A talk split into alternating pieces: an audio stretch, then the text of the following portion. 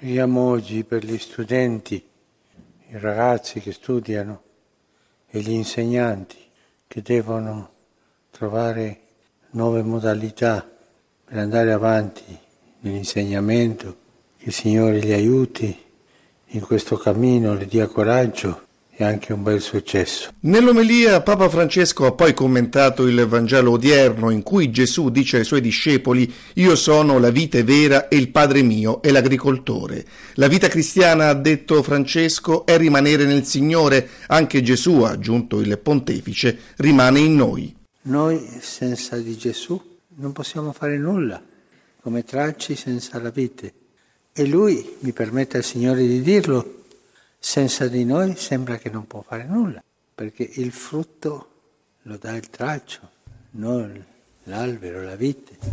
Qual è il bisogno che ha Gesù di noi?